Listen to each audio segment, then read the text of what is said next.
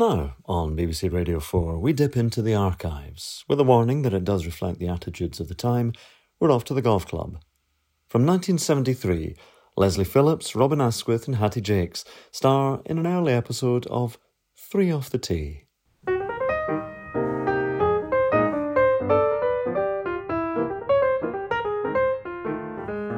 tell you what, Mrs. Fotheringham, your grip's really improved.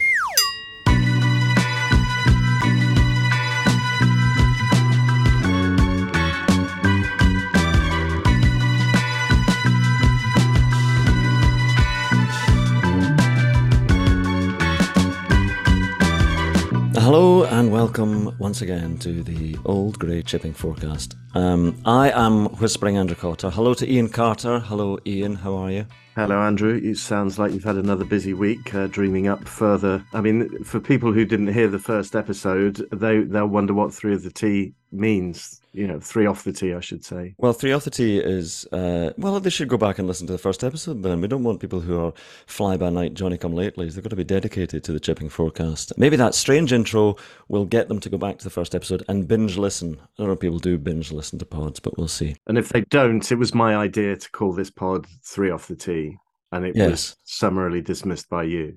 Yes, yes, it was. Um, so Eddie, uh, hello. How are you? Very well, Andrew. Very well, thank you. So Eddie has been just to update you all on what we've been doing since the last pod. Eddie has been at the Wilderness Festival, which um, the Wilderness Festival is held in the enormous, expansive wilds of Chipping Norton, uh, where vast herds, herds roam, herds of Jacintas looking for artisan bakeries roam uh, the wilds there. Why is it called the Wilderness Festival, and how was it? I'm not sure why it's called the Wilderness Festival, although having been there for three days, it, it- it's an apt name. It was very good. It was um, entertaining, enlightening, fun, and yeah, some incredible sights for it. It was a, it was a good three days. I've got to say, for my first ever festival, I think I probably chose a good one. Good. You sound as energized as I am. So, um, but anyway, listen. I can see that our special guest is there. Um, so we should. We were going to do a bit of blathering before introducing him, but I think he should be. Ha- Um, Hang on a second, Andrew. Um, I'm the special guest. You're the special guest, so this is the special extraordinary. That's guest. what I, I just wanted to make that point. Yeah. So Iain is the regular special guest. This is the irregular special guest who has come to join us. Um, so actually, Iain's writing a book at the moment. How's that writing going, Iain? Just quickly. Uh, it's um, not very quickly is the is probably the best way to to describe it. All the twists and turns of the Gulf wars uh, are, are are a bit of a struggle to keep up with. So it's been a bit of a frantic um, frantic couple of weeks trying to get back up to speed with it. Um, but the publishers are on my back, and I'm fighting them off. God, publishers. But it sounds like you got a Mm. page turner there, a plot twist uh, or two. Mm, maybe. So there we go. A neat intro to um, our special, special, special guest. So I, I was um, just quickly to give a little bit of a background to this. I remember that I used to write a column for today's Golfer magazine, and it was taken over by. I, I quit because I have no staying power in anything. And John Robbins, the comedian, took it over, and he tweeted this out. And there was a reply from somebody who said, I used to write a column for Golf Monthly and blow me down, knock me over with a feather. I couldn't believe who said it uh, because it was none other than Richard Osman, who used to write a column for Golf Monthly, and I could not believe it. But we have Richard here to explain himself on the chipping forecast. Richard Osman, welcome. Hello. I literally my internet dropped out and I, I joined you at Mr. Osman Welcome. That's good. I missed the Oh, but- entire introduction. I assume it was um, Oh, it was brilliant. It was a delight. It was very, very good. Anyway, so basically, it was saying that you used to. This would come as a surprise to a few people that you, as a teenager, Mm. uh, were sending in columns to various publications, and Golf Monthly was one of them. You you used to have columns in Golf Monthly. Yeah, I was pretty pretty cool. I think it's fair to say. Uh, yeah, I did. I used to write for the NME and I used to write for Golf Monthly, which which weirdly were, were in the same building back then. Um, one office was cooler than the other. I'll let you uh, guess which. Yeah, Golf Monthly. God, I used to write for Golf Monthly as well. So, oh, it was all going down there, off just off uh, Oxford Street. Um, so, I, what, so this is when in the as you were a teenager. Was this in the eighties, mid eighties, 80s, yeah, sort of, um, yeah, 86, 87, I would say. Um, and it was, uh, I mean, literally, if, if you ask me what it's about, it's difficult to say. It was sort of a semi sort of satirical comic column about the month in golf. Does that sound like something you commission? That sounds like something that has been commissioned, and uh, I used to try and do it, and it wasn't very good. But I would imagine yours, was, because that was a but that was a hot time for golf in particular. It was really booming in the eighties, and with all the, the, the, success of Faldo and Lyle and Seve and Langer and Woosie, yeah. so exciting times. But it's always been a hot time for golf, hasn't it? I think. But yeah, that's that's when European golf was really kicking off, and we started winning all the majors, and we'd win the Masters every year. And um, so yeah, there was always stuff to to talk about. But you know, I always preferred talking about um, the obscura players. That's where I have more fun. I'd rather talk about Ian Mosey than Ian Woosnam. Oh, Ian know, Mosey. Uh, yeah, yeah. Ian uh, Mosey. That's a great name from Leeds. I think it was Yorkshireman. Ian Mosey. Yeah, he was the son of Don Mosey, who was the the famous cricket commentator on Test Match Special. Oh, this is what, there we this go. Is what you see, he was. Look at Eddie's little blank face at the bottom. my my brain had gone before this call. It's definitely gone now. Oh, so Ian Mosey. Yeah, you you look up Google Ian Mosey. That's what this pod's going to be called. Google Ian Mosey. Um, oh, that's fantastic. So, but were you? I, I saw a picture of you um, as a young man. Strange oh, yeah. intro, but I saw a picture of you as a young man playing well with golf clubs. Um, so you were a golfer. Are you still a golfer? No, not really. I've always been terrible. I always friends of mine were golfers, and so and so I I would I would um walk around with them. I've got terrible eyesight, so I've never I've never really been able to. I can never see where the ball goes, even if it's only 15 yards ahead of me. So I've never ever been able really to um to nail the game. But lots of my friends played, so I would always play. And as soon as we are within 100 yards of the green, I'd um I'd have a shot. So I, I spent a lot of my life on golf courses, but um not um you know never breaking anything close to par.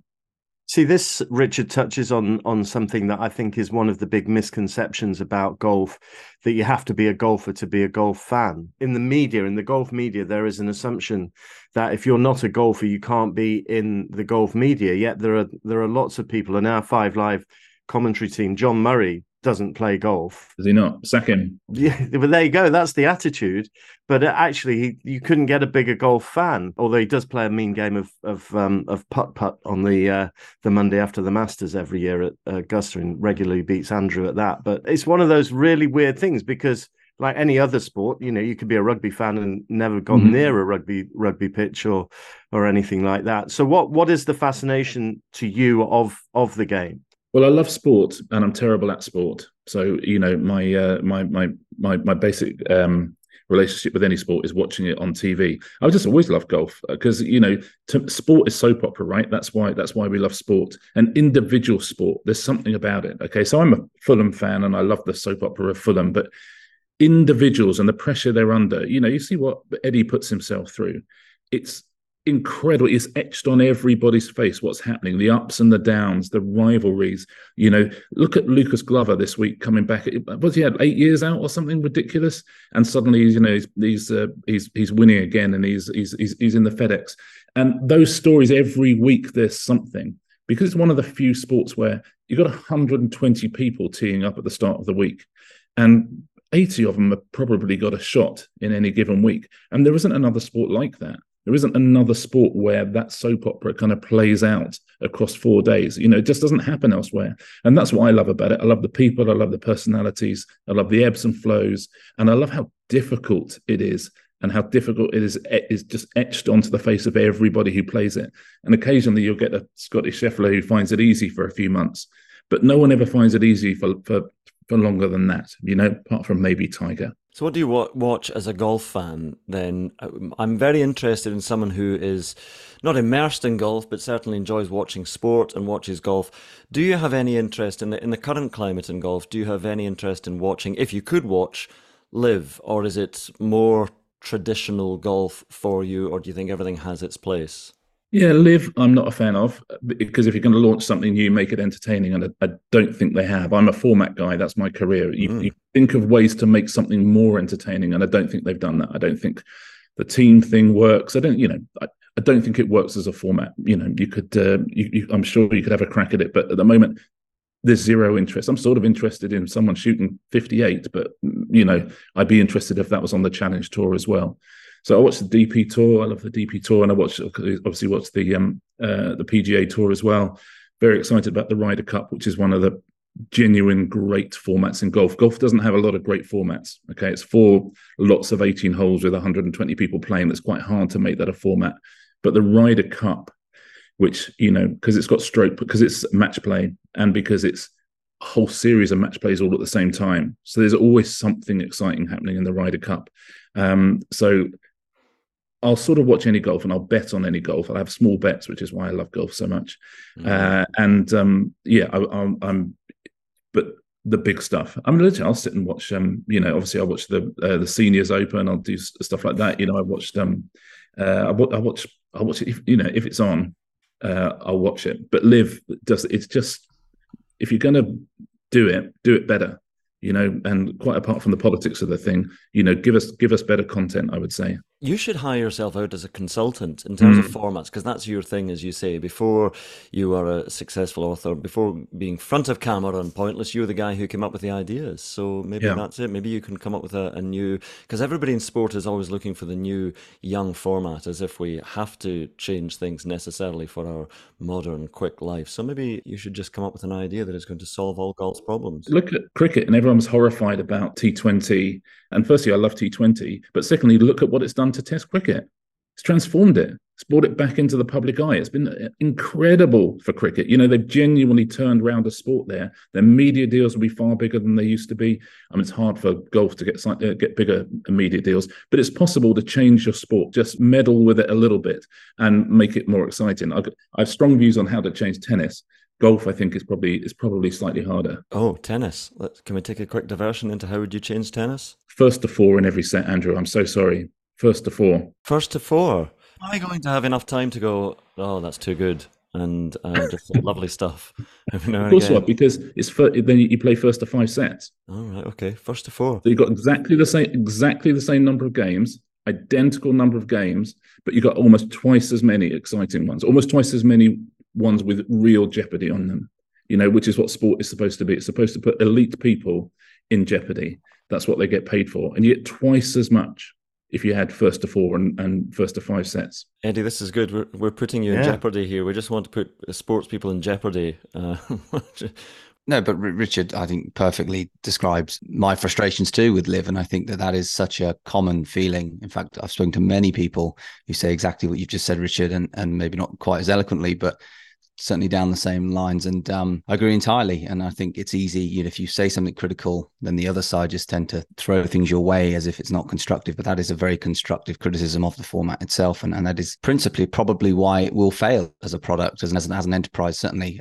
I think interestingly, it will evolve and under this framework agreement and as things move forward, I I, I hope anyway that the, the way forward would be for it to be reduced in size, be contained elsewhere in the schedule, uh, condensed, and then get the, the some more top players ultimately playing. So it becomes something more like an IPL, which is an additive to the game of professional golf, as you've kind of described with cricket, which is what the IPL obviously has done in 2020 and whatnot. So that's hopefully where this will end up. But the fact that we had to go through what we've had to go through to get maybe to that point is pretty distressing, I suppose, or depressing, certainly. But to pick up on that tennis analogy about the need to have more crucial points effectively, mm. wasn't it great watching the Wyndham Championship on Sunday night, where you had that whole narrative around Justin Thomas, which wouldn't have been there if it had been the old rules of 125 going through to the playoffs rather than 70, bringing in that kind of brutal if this chip goes in on 18, yeah. you're going to be your season is still alive and it hits the pin and it stays out and he tumbles onto the ground dramatically. When does that ever happen in a rank and file PGA Tour event? It's you know I I, I agree with you. I, I, I agree 100 percent on the on the tennis front as as well. It's it's exactly the sort of change they should be looking to to make. But in terms of golf, just have more jeopardy involved for the fans so that more shots mean more things. But you need to also preserve that slow burn aspect to it. You know when you get to the crucial stage at the end of a of a tournament it is because you've put those hard yards in that perhaps haven't been noticed quite so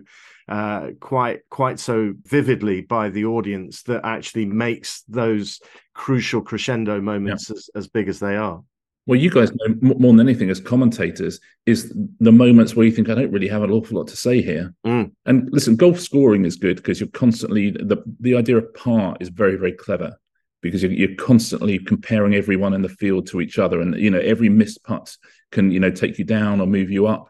Uh, so it's got good scoring, but you know that's the other LIV thing, isn't it, Eddie? No cuts, right? And listen, I'm sure there's a world in which you'd love that, but at the same time, it takes away jeopardy, and jeopardy is what is is, is why people get paid. Yeah, 100, percent and and that's the ultimate with golf. That's the thing that I remember tweeting about this months ago when the PGA Tour were proposing something similar, and I said that would be such a grave error um, because it is it is making the cut that I think is the hardest thing actually in professional golf. I, I, honestly think sometimes making a cut is harder than winning a golf tournament because there is so much on the line, and you're not in a place where you can your body is responding to what your mind wants it to do, and like you say, you're not getting paid if you don't make that. That that is a, such a character building process, and over the years would you know it's easily understandable how that would create the kind of characters that it does in golf and it is admirable and the fact that guys like yourself who don't play golf can see that is is encouraging and, and nice to hear really. Um but yeah no 100% the, the eradication of cuts in golf is just a, a, a bad bad um you know evolution. And how do you eddie how, how do you when when you're on that sort of cut line? You know so you, you've been in positions where you know you need to hold a putt to win a tournament. You've been in positions where you need to hold a putt to make the cut. What does that do to your brain? What conversation are you having with yourself I mean, it's similar, obviously, in the sense that it's it's finite at that point. And there's a there's a very real, you know, black or white element to to the both of those things. The big thing I found though is just that simply your body is not responding. Mm. Um, so you know the psychological uh, part of it is very similar, but your body is in such a different place and your skill set isn't there. Mm. And that's where I think why making a cut is so difficult. And I know Padraig Harrington has said something of very similar uh, over the years. And um, it's just true. I, I, think it's it's that element that makes it so hard, personally. Can we talk about Bryson then? Um, I have to. So, I mean, I don't know if someone shoots fifty-eight and no one's watching, does it happen? I mean, it did. So it was a par seven. So I don't. I'm not uh, putting down that a lot of people are think you talk about LIV bashing. So everything everything that we say about LIV is uh, supposedly anti-LIV, and but but that's impressive. Shooting sixty-one fifty-eight anywhere is impressive. Around the Fullerton and Troon, par sixty-four, four thousand nine hundred yards. It's impressive. But it was preferred lies. It's a par seventy, but it's still amazing doing it with a with a bogey. Um, I I think the question that arises from it at the moment, as Richard's talked about, the, the Ryder Cup is very exciting. We talked about Justin Thomas on the PGA Tour trying to get into the top 70, trying to get into the playoffs, trying to show, show Zach Johnson that he's still got something. And he can't unless he goes to play in Europe now, unless he tries to find some tournament somewhere else, which I think would be a good idea for him. He can't show Zach Johnson anything more between now and the Ryder Cup. But Bryson DeChambeau, forget about this win forget about the 58. Throughout the season, he's much, much closer to the Bryson of two years ago than the Bryson of, of last year and the injuries and rather overweight. And it's it's impressive. And he has to be, I think he has to be a, a, a major consideration for the Ryder Cup. Uh, yeah, if you want my view on that, um, I'd, I'd, be fascinated to hear um, Eddie and Iain's. Of course, that American team, because Wyndham Clark and, and Brian Harman won the majors, it, it, has got a slightly brittle look to it, that American team. And however brilliant Patrick Cantlay is, again, you're not thinking, is this the guy we want to back, you know, on the uh, on, on, on the last nine? So they do need three or four. You need you do need some of the big names in that Ryder Cup, is the truth. However well people have played during the season, uh, you know, you need some of those big names. So you know, I, I, I don't see how you wouldn't choose them. I, I, as a counter, and I agree. I agree very much what you're saying there, there, Richard, in terms of you want to have your best players there. One thing I'd say about um, DeChambeau, I mean, he had what eight drives uh, of more than 340 yards, one 392 yards. So we know how his game is is is built and what it's built around. And Zach Johnson will be looking at how Luke Donald is setting up the course in Italy, which is actually to combat the the long drivers. So then you have to bring other dynamics into play, don't you, Eddie? And where does DeChambeau sit with the rest of the team, team harmony, team spirit? Who does he play with? All of that comes into play. Um, obviously, he was very, very successful in a very, very successful American Ryder Cup team last time out at Whistling Straits, but it was a completely different golfing test there to what it's going to be in Italy. So I think that comes into the equation. And that's not me saying, no, he shouldn't be picked, but almost to me makes me think, well, that brings Justin Thomas potentially back into the fold, even though his PGA Tour season is done. I think there's an awful lot to be weighed up. Is basically what I'm saying as I sit here resolutely on the fence. Yeah, I, am not sure I'm going to make a judgment call on this either, but I, I, I agree with everything that's been said. I think Bryson's game would be quite well suited to Italy. Uh, if you look at the guys who have won there in the past, they've historically been very good drivers of the ball. Um, and there are a few par fives where if you can hit a tee shot 360 yards off the tee, that's a massive advantage. So I do think his game would stack up well there. To your point on the team harmony aspect, that would be the one thing for me. You know, the if let's say it was Dustin Johnson in his position, I think he would be much more pickable because he's much more popular um, with his fellow compatriots, and I don't think Bryson is is um, that popular. So there is an element that, that that Zach Johnson might well have to and probably will consider. Um, so it's going to be interesting. I think obviously um, the unfortunate thing with what's happened with LIV is that there's just so few opportunities to see these guys compete against one another to know truly where they're sitting against each other, right? And and actually when they have in the majors, yeah, I know Bryson did pretty well. I think at um, uh, Oak Hill was it, but mm-hmm. other than that, he's not exactly you know blown us all away. So uh, for me, still Brooks Koepka would be the only guy playing on LIV who I would who I would have in that team. I think they're plenty strong enough to pick, uh, and I actually wouldn't have Justin Thomas in the team at this point. I think there are twelve players who are playing better. Don't get me wrong, Justin's shown an incredible amount of courage and grit, and he will continue to do that. And I wouldn't be surprised to see him turn up in Europe and and if he does find some form, maybe go ahead and win an event. Then it could change, but uh, that would be my feelings. Uh, Zach Johnson is a good friend of Justin Thomas's. They they room together. They he did his charity day. So oh oh, I'm just throwing that he's, out there. He's got six picks, so that's yeah. To, to be someone to, if DeChambeau was your seventh pick, uh, I think he'd have something to say about it. Do you know? Once you've got past kind of Finau and Burns and people, you know, I'd, I, I don't know who the who the sixth pick would be on that uh, on that team. Well, let's say Justin Thomas is the sixth pick. I don't know who the fifth pick would be. Yeah, mm. I mean, you would have you would have DeChambeau ahead of someone like uh, Sam Burns, but then Sam Burns might fit nicely into the team mm. ethic, and everyone's uh, everyone's happy. Eddie, you as a man immersed in golf, Eddie, and golf technology and pro senders, uh, you will know. I hadn't heard of a, a crank driver. Crank. Are you, are, even you're looking bewildered by this? So DeChambeau's using a crank driver uh, made by Crank. I think really sort of racy, uh, sort of PXG type companies have to just have one syllable, exciting names like the team names on on LIV. So Crank Drive. I, the, I, looked at their website. If you look at their website, it gives you a, a, a migraine within ten seconds. It's a website which is not averse to a bit of hyperbole. They like um, capital letters and a big font and lots of red. But they so they have three types of driver. They have one which is for between 85, no, for less under 85 miles an hour club head speed, you can buy the Formula Fire X, um, which is, uh, no, that's, sorry, that's the, no, I've got the names wrong. No, Formula Fire X. And I think that's between 85 and 105. Listen, I'm not a salesman for Crank. I don't care that I'm messing this up. But it's got super high coefficient of restitution. And then for 85 to 105, you've got high coefficient of restitution. And then Bryson was using uh, one called the Formula Fire Pro another exciting uh, words. Formula Fire Pro that is labeled as USGA conforming, which would suggest to me that the other two aren't conforming. So you can get 40 yards further on your drives, apparently. Long drive contest, they use the Formula um, Fire X Pro Super WAS thing. Um, but he used this driver and he said that he could just hit it and he didn't have to worry about where he was hitting it in the face. It just went out there. It was drive and putting. That's what the two parts of his game that he was concerned about. Now, if ever there was anything which summed up where we are with equipment and how far it's gone and how annoying it is and how big the font is, that then it's it's Crank and their drivers and Bryson DeChambeau in tandem with Crank.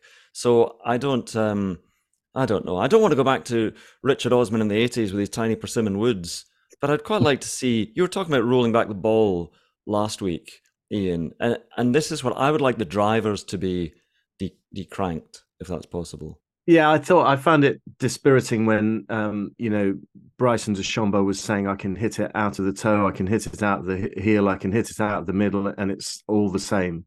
I just bend down, pick up the tee, job done. Well, uh, that to me is just dumbing down a sport that should be a, a lot a lot more difficult and challenging than that. And that's not to decry, obviously, the um, extraordinary amount of work he's put into generating club head speed. But for me, the attraction of the game, and I think for an awful lot of people, the attraction of the game is that you just don't have to be the beefiest in the classroom to be the best, and um, and that that kind of thing is, uh, yeah, it's just disappointing. You know, miss hits should be punished. Eddie's ordering a crank at the moment. I can see him. He's one. Just, just put the card number in, and uh... there was. A, I got. I went on a deep dive in the internet. I got Peter von Panda on YouTube, who is a very cheery guy for a start, but he's got he's got over a couple of hundred thousand subscribers, and he reviews golf products. And that's what a lot of people do on YouTube, don't they? They just unbox mm. things, unpack things. That's what I'm going to do next. Uh, and Peter von Panda was just he was he was reviewing the crank but his was the crank um, ultra high coefficient of restitution because his club head speed, Peter von Panda's club head speed was below 85. Come on, Peter von Panda, if that is your real name, sort it Nothing out. Nothing wrong with that. There's nothing wrong with that at all, no. But um, Iain's ordering one. yeah, that'll do me.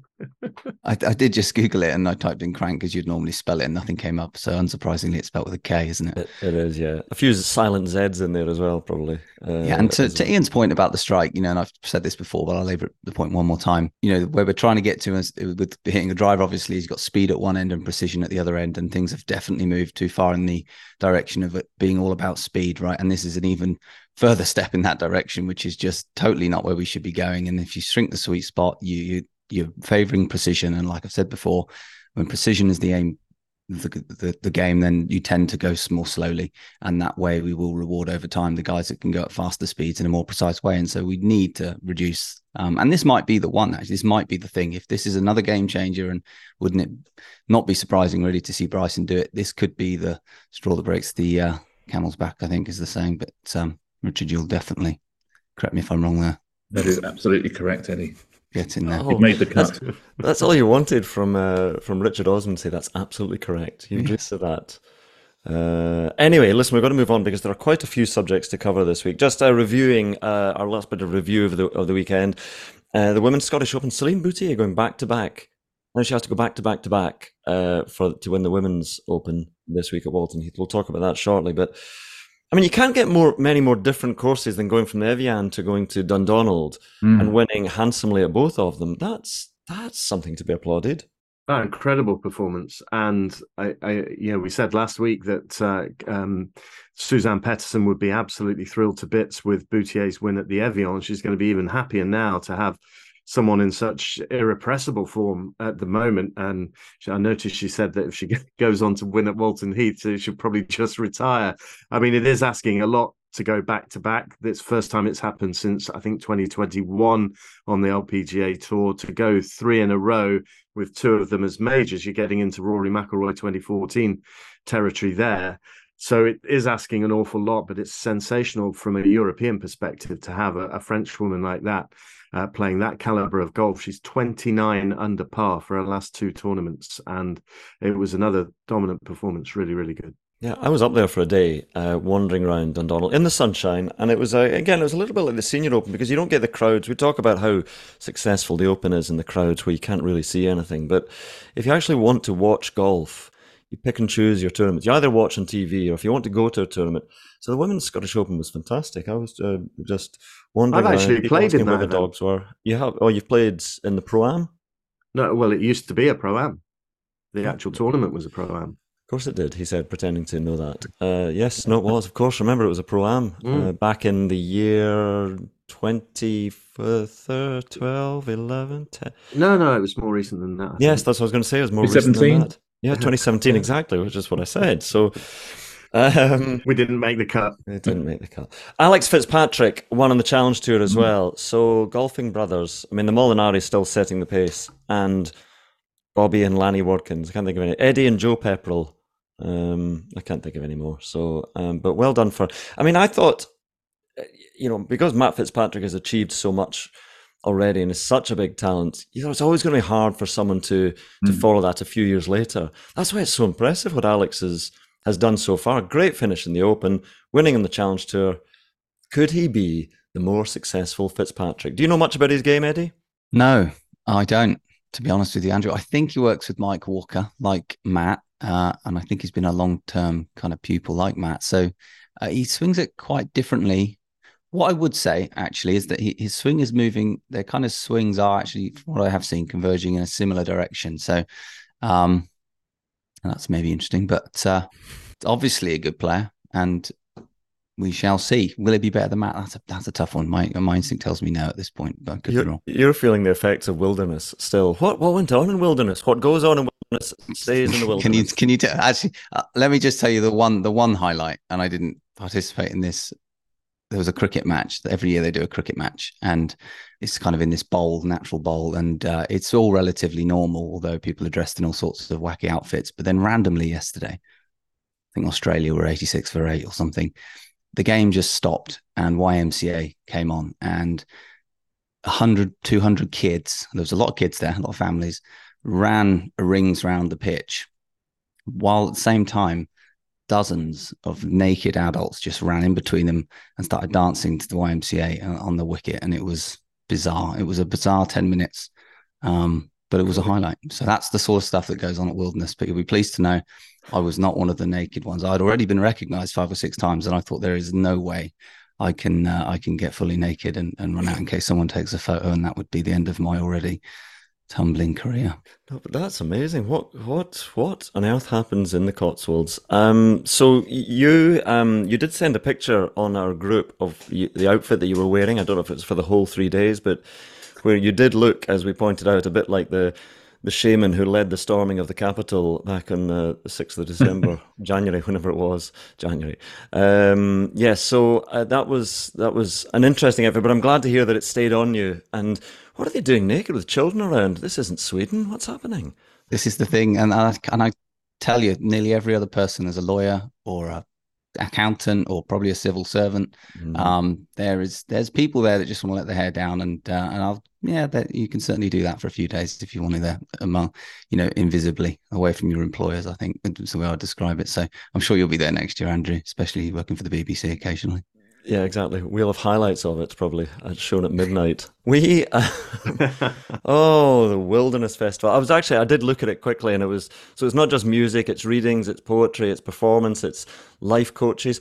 Oh, I'll tell you who's a life coach now Oscar Sharpe, that we talked about last at the golfer, the prodigy, um, yeah. is does life coaching and such things. So there we are. I tell you what, when the, when when one of your friends announces they become a life coach, you know they're in trouble, right? You know that's a that's a cry for help. Oh me, yeah, I've become a mentor slash life coach. I can tell you all how to live your Last life. time I saw you, you you were you were throwing up outside a bar to say you hated your life, and that was like a week ago. So I'm a life coach who will gamble naked through the fields in Chipping Norton. Anyway, good up. Oh, the Wilderness Festival. Yes, we've got to get on that. Um, right, I've been rather thrown there. Let's have a, a quick break.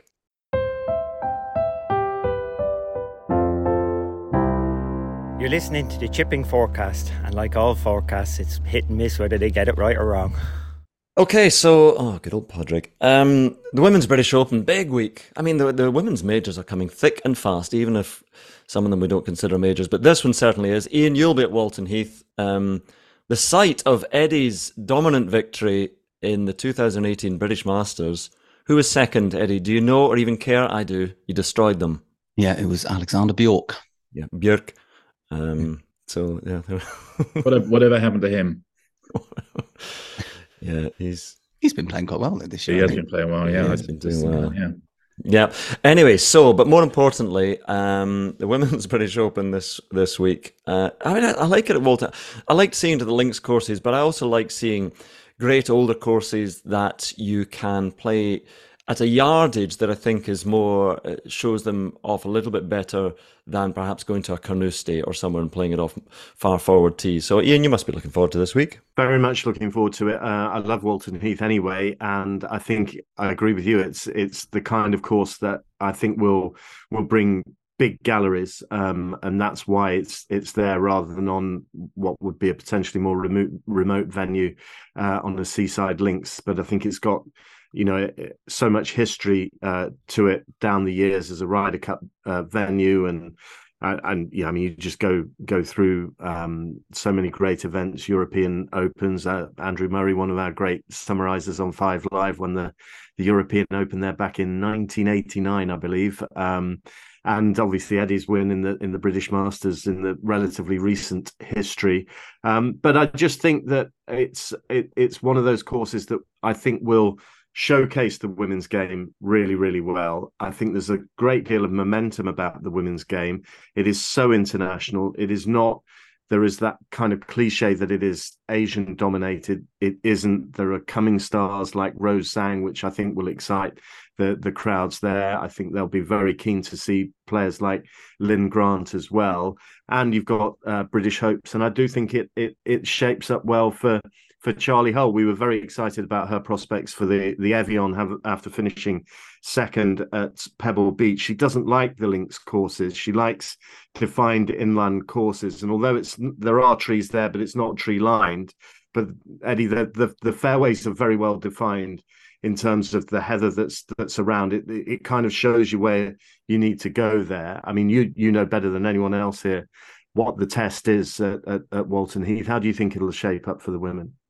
Yeah, the one thing I've always loved about Walton Heath is that, as you say, it isn't very wide, but it doesn't feel narrow because there aren't mm. trees. It's it's you know the the width is defined obviously by the heather that's in play. So you need to hit it accurately, but I always felt I could swing quite freely uh, around that golf course simply because there aren't any trees. Um, so I'm the opposite to Charley Hull really, and um, yeah, I, I think it's a great course. There can't be many places where you can combine, you know, have a composite course that's even better than the two individual courses. But but that's kind of what happens at Walton Heath. They're both absolutely great golf courses and they're in merit. But uh, the, the, composite course that we played, which I think they're also playing, is is brilliant. And um, you know, again, it's got some good psychology to Walton Heath. The, front nine is very very difficult, um, or at least it was when I've played it in the past. You know, and invariably you're kind of playing into the wind, so very tough going out, and you know that. So you know you need to be you know really with it with your game and. Um, it's uh, it's a good, it's a great golf course and, and a great venue for the Ladies Open. Iain, between now and the end of the women's the open. podcast, yeah. Sorry, Iain, women's open. Let me take that back. Face. Yes, so uh, we've got to pick a winner of the the women's open between now and the end of the podcast. So let me just see what Peter von Panda is saying about it, and then I'll just see, agree with whatever he says. Um, we'll do some Ryder Cup reminiscing as well um, between now and the Ryder Cup, fittingly. And uh, Walton Heath, Eddie won't remember this. He wasn't even born. I barely remember it. But 1981 Walton Heath was the, the most dominant performance by a side. Well, until so there were some recent ones that were big, big wins as well. But the 1981 American side uh, won 18 and a half, nine and a half. Mm. And you just go down the list of the, the names in, in that, and it was extraordinary. But it wasn't a bad it wasn't a bad um, European side as it was, apart from the fact that Seve wasn't in it because he did a falling out with the tour over um, uh, over appearance money, so he didn't he didn't play in it. But um, there was a very very good uh, European team. Uh, Eamonn Darcy was on the side though, uh, being booed by Labradors whose ears he had grabbed in an attempt to train them. But uh, it was a very very uh, impressive side that was absolutely thumped. And uh, but then it was the next one, 1983 in Florida, where things really started to turn around. Seve and Paul Way playing together, and they came so close. And then then it became it, became after that really it started to become the the monster, lovely monster that it is now. Um, but just throwing you back to 1921 Eddie, and you're looking as if you want to be back in the wilderness. I just Seve and Paul Way was that. I mean, what sort of pairing did that pairing kind of write itself, or was that out of left field? No, that was was it. Who was captain in '83? Was it Gallacher in '83? I can't. Oh, this is terrible. I can't. Um, no, no, no, no. no it wasn't Gallacher. No, it was Jacklin. Jacklin started in '83. Was... Did he do it in '83? That's terrible. Sorry. That was his first one, wasn't it? Was it his first one? Anyway, it was just. It was a bit of inspiration on the captain's part. Look at Iain's running off to to check. Sorry, Iain's sitting in his seat and checking deeper in his memory where he's going to find the answer. Uh, yeah, I think it was. I think it. I think it was. But anyway, it was just one of those inspirational partnerships where he said, "Right, Paul Way. Paul Way was just ripping it at the time. Yeah, Jacklin. All right, okay. Uh, no, just just confirming it for you. Shout out things. That was a bit of insight there, Iain. When you got up, your chair turned, and I didn't realize on the back of it's got BNP on it. does actually. BNP Paribas. He's got a chair that's sponsored by a French bank. Um, so it, it was um, yes, because he put him with the the rookie with the great man, and they played together so well. And Seve put his arm around Paul Way all the time and said, "You are a great player," etc. And then I think they tried to do the same thing with uh, Faldo and David Gilford at Kiawah. well, Nick Faldo not only didn't put his arm around David Gilford, but I don't think it spoke to him all the way around, and they lost seven and six in one of their matches. So it works sometimes, and it doesn't in others. Um, captains. Oh. They won two and a half points. Paul Way and and Seve. Uh, the the one match they lost was to Tom Kite and Calvin Peete in the morning foursomes. Um, but then they really got it got it together. Great win against Floyd and Strange in the afternoon. Is this all coming from your memory now? This is amazing. Yeah, it's just yeah, it's incredible. Gil Morgan and Jay Haas they halved with, and then they beat Tom Watson and Bob Gilder right. on the uh, Saturday afternoon. You're just reading out results from Ryder Cups now. Well, it's just no, it is interesting. I like it. Detail. I do like it. Um, Calvin I'll... Peete, there must be a golf swing that mm. should surely be put in maybe not the same bracket as Hogan and Snead, but that's that's up there, wouldn't it? What a wonderful move. Well, Calvin Peete, he had a he had a withered left arm, didn't he? That he couldn't quite straighten it, Iain.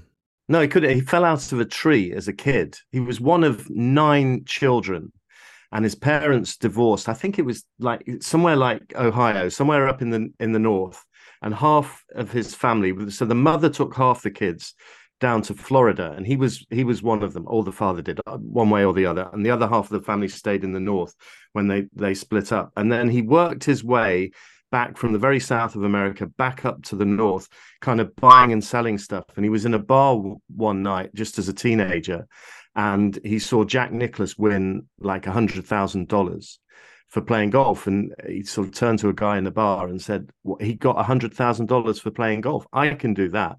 And he taught himself with a, a, wonky arm to to play golf to the standard that got him into the US Ryder Cup team, won him the the Players Championship. To me, he I'd love to see the film. Mm. Here, are Richard. You you've got influence here. Yeah. This this is the film, isn't it? What um, what a life story! Yeah, amazing, yeah. and and yeah, the the sort of thing that seems to happen less in golf these days as well. So it'd be a nice, totally, be a nice throwback. Well, somewhere now there might be in a bar in the deep south of the United States somebody watching Bryson DeChambeau on TV and saying, "What well, that guy's won four million dollars for smashing it anywhere in the face of his crank club." Right, yeah. I'm going to try that. I'm, and I'm going to go to Saudi Arabia. oh, it's an inspirational tale, Richard. Yeah. see it now. I, I saw quite a few people fall out of trees this weekend. naked, naked people falling out of the naked people tree. Um, right, Tiger on the PGA Tour policy board. Iain, talk to us. Yeah, uh, well, this is something that I'd like to ask Richard about as well because it kind of touches on what we were discussing right at the start in terms of formats and how uh, how the the game is is run and and is it run for the benefit of the audience or for the players? Because Woods has been brought in, obviously, as the most powerful voice among the players, but also to give a majority on the PGA Tour policy board to the players under the understanding that everything now goes through the players and can't be decided by those who were the officials who were in charge of the tour, i.e., the players are fed up with the way that the framework agreement was thrashed out, the fact that they were kept in the dark. And so it now all has to come via the players. Now, that is going to ensure the best deal for the players. But is that the most important thing for the for the for the fan or for the sport in general? Should it not go to the experts in terms of you know running an organization that can be the most successful in terms of its widest appeal? Um, that's my kind of extended take on it. But um, the fact that that Woods has agreed to do it, um, I think there was a lot of concern that he'd said absolutely nothing in the immediate aftermath to this framework agreement, but he clearly has views, and they are going to be views that will hold an awful lot of sway going forward as this thing is thrashed out and the future of golf is is determined. Yeah, I think he's got an enormous amount of authority, which is very, very useful at the moment because um, you know, obviously there are an awful lot of people coming into golf trying to make it their own and trying to steer it in their direction. Um, players are not always the best people to know what's best for a particular game.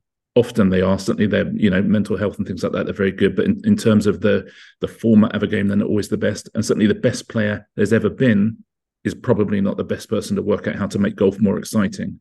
Because his his view of golf is different to anyone who's ever lived you know? Um, but so i think it's great that he's there. And i think he has a net worth which makes him a powerful um, which which sports people are now the most important people in the world in terms of social influencers, right? Because the only thing we ever watch live now is news and sport. It's all we ever watch live. And if you're at the top of your game in a sport, if you're a footballer or, or, or what have you, sooner or later you're going to own the sport. There is no other way of doing it. You're not administrators are not going to own sports in 10 years' time. You know, uh, billionaires are not going to own football clubs. Footballers are going to own them. Um, the golf tour is not going to be run by the PGA. It's going to be run by golfers because of social media, because of the incredible reach these people have, because of the incredible sums of money that they can make now. Um, and I guess I'd rather Tiger Woods was doing that than say Phil Mickelson.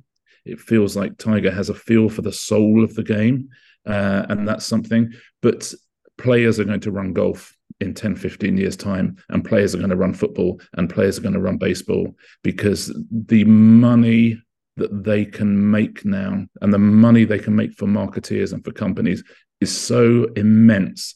They become more powerful than the tours or the clubs that they play for or play on. See, the intellectual level of debate on this podcast has gone up a notch this week, and I, I just can't. I can't honestly. I can't. No, but it's brilliant. A notch. No, I mean, I, I mean that's in a positive way. That's uh, Yeah. yeah. I was just about to say um, talk about dogs and golf courses. We do have to. Um, Hang on, what does Eddie think of that? What what Richard's just said there? Because you know, if if, if we just had someone who sits on a tournament committee and to get their view, um, it'd be Well, great. bringing it down a notch or two. Um, I, I, you could well be right. I think I agree with what you say, Iain. Where one of you guys said it, where players may not be the best people to run the sport. That would be my concern. And part of me here wonders if this is just an abdication of responsibility on the shoulders of Jay Monahan in an effort to keep him in power, and rather than actually having the true standard ethics of governance, whereby if, if a CEO or a commissioner if they do bad, they lose their job, and and you have to elect people that you trust to run that job. I mean, that's my feeling with it, and that's certainly my feeling towards Keith Pelley and the guys at the top of the European Tour.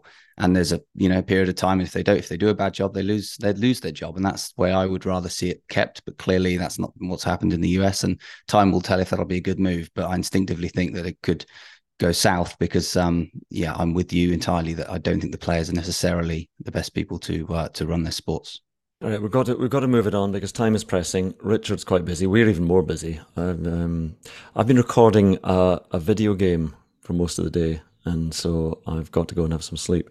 I was doing. Do you remember playing? Um, I don't know if you ever played like Tiger Woods 04 or whatever year. So that was Yeah. about the year I was playing it. And David Feherty uh, did some commentary for. it. I think Gary McCord might have done some of the other commentary. But anyway, David Feherty seemed to have about five phrases that he'd just gone into record, like Krusty the Clown doing a voiceover for his talking doll. Just bada boom, bada bing, out he went. So he used to hit, if it was raining on the course on this game, you know, he, he would say, nice weather for ducks. And uh, that was Bruce Forsyth again. Um, or, or you'd hammer it about 400 yards and he'd go, yeah, that'll do it. And those were, he had Mhm. about two more phrases and that was about it. Well, I went in today to record for a, a rugby game, 4,400 lines of commentary to do. So you've done, you don't do your audiobooks, do you, Richard, that Oh my god, no! Can you imagine? Yeah, I can imagine because I've done I've done four of them and they're painful. But anyway, so no, painfully fun. Sorry for those who, who listen to them; they're enjoyable. But but doing a video game because you've just got to do every possible. If you can imagine a rugby game and everything that happens in a rugby game, and then you've got to read out every country and every stadium and every player. And I'm regretting my life choice after doing it for a day. I just wish I could just go, here we are at Murrayfield, nice weather for ducks, and then just let it flow. But they want more than that. So There, was one other that you missed out there, the one I remember, and it was just where you'd say you have a short straight, it's a straight uphill putt, it's a stiffy. That's what you used to say. that passed back in the day, and I'm pretty sure I'm not wrong, and I haven't made that up. So uh, someone will be able to email in and uh, I'm I'm fairly certain you've made that up and Nope. you've imagined the wilderness, the cricket match in the Wilderness Festival. anyway, so so what I was going to say. Sorry, I wanted to move it on because we're all we're all very very busy. Um, just quickly on the last episode, in a nod to a long forgotten feature from the Pepper Pod, there aren't many golfers called. It's, uh, I mentioned that there weren't many golfers called Norman, so we have had correspondence on quite a few topics this week. And on the there aren't many golfers called Norman. We missed out a Ryder Cup player, but an oddly overlooked Ryder Cup player. 1975, Norman Wood, a Scottish player, um, played. He had been a, a he was assistant to Bob Jameson, the great uh, Turnberry pro, and then he he went on to to the sort of embryonic European tour. I think he won the Italian Open. Played in the 75 Ryder Cup at Laurel Valley. Beat Lee Trevino in the singles. Oh. I actually think he's quite a sort of overlooked Two and one. yeah, he beat him two and one. Two and one. Ian's digging out from his memory again. Anyway, just a very sadly he died a couple just a couple of months ago. Norman Wood, but it's amazing. He's just sort of. I couldn't remember a golfer called Norman, and uh, we couldn't on the pod either. Norman Wood. So. Um, Memories of Norman Wood. He played at Sandy Lane in Barbados. He was the pro there for a few years. Wow, That's a gig. Yeah. That's a nice gig. What a job that is. And then he became the pro at Royal Guernsey as well and settled there eventually. So um, there we are, Norman Wood. Anyway, Can I just can I just say thanks to um to the guys that got in touch to say I, I mentioned those four holes in one at Mayrick Park in Bournemouth. Um, it's actually Merrick Park. They said uh, Merrick as in Derek. Ludwig. Not many golfers called no, Derek. Ludwig Ober. Um, Derek. Oh, Derek. Actually, that's Derrick Cooper, Derrick Cooper, Oh, of course, lovely, but yeah. Derek. 1988 Madrid Open. Derek. That's a good one. Not, not And many golfers spelled, called spelled D E R R I C K, right? Correct. Yeah. I read it in your column. The Richard. oil Oh. spelling. Yeah. Goodness. A bit like John Merrick and the elephant in the room today, Andrew, is that you're less intelligent than I thought. In terms of in terms of what? Just Eddie? getting your facts wrong. I thought you had, I thought you'd never got these sort of facts right, wrong, but it turns out you do. I got the I got the captain in 1983 wrong, uh, deeply wrong, because I know that Bernard. I was doing a chat with Bernard recently. I knew he wasn't the captain in '83, but it just it just came out under the pressure of the pod and thinking about naked cricket again. A lot of re-recording as well for some of the other facts that you got wrong. We just there's been a lot of rewinding, but the the public will never know that. and edit point. So dogs. And, so Eleanor McNiven uh, mentioned Peterhead Golf Club allowing dogs, but only in a lead, and certainly not in the clubhouse. Uh, and she was asking if the club that I'm now at allows uh, my dogs in the clubhouse. No, it does not. Uh, Gordon Adam emailed saying that Gullane takes dogs, and he's offered us a game there. Um, but there's some review. uh, So this is what you have to do in podcasts, apparently. And you have to sell yourself. I don't like selling myself. It's it's uh, selling a product. Um, but you're supposed to say, "Oh, phone's going." Ooh, phone never goes. I never get calls. That's someone telling Yeah. to telling you to sell Yeah, yourself. and that phone exciting. is a Samsung.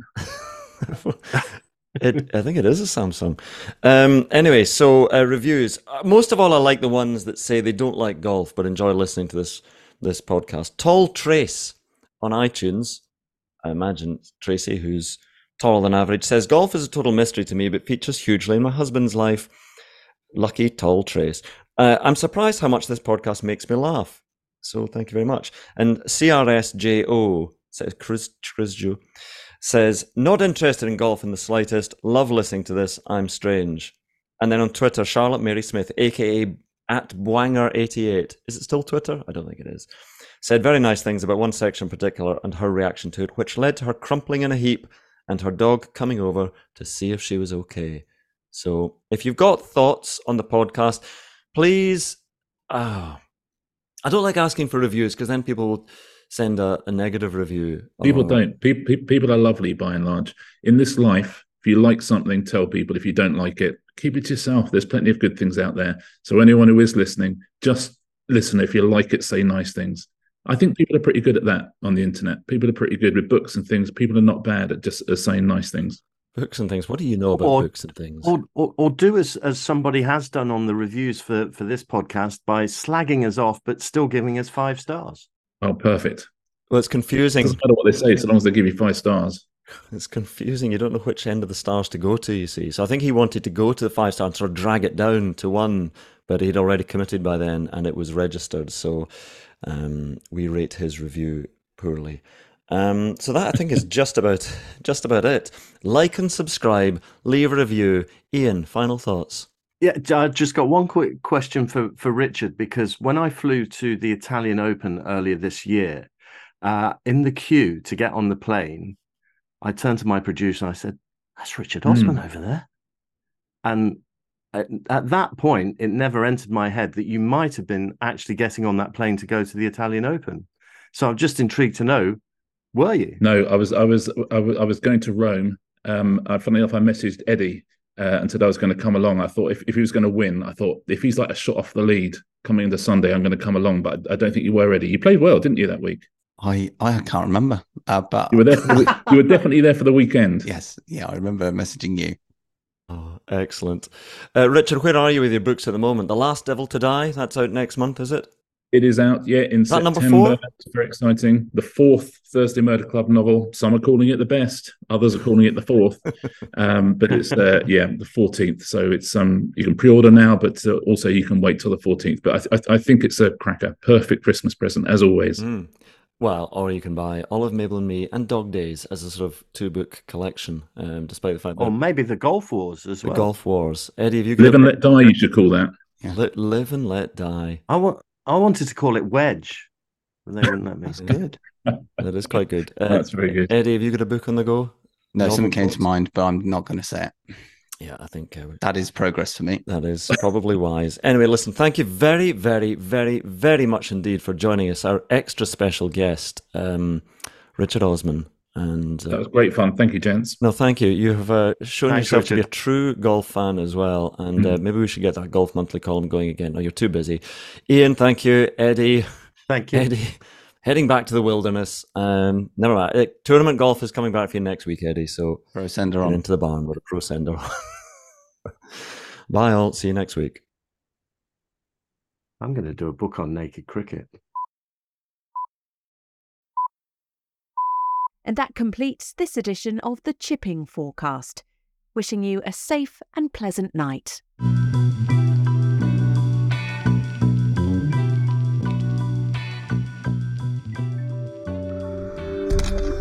Folding pocket.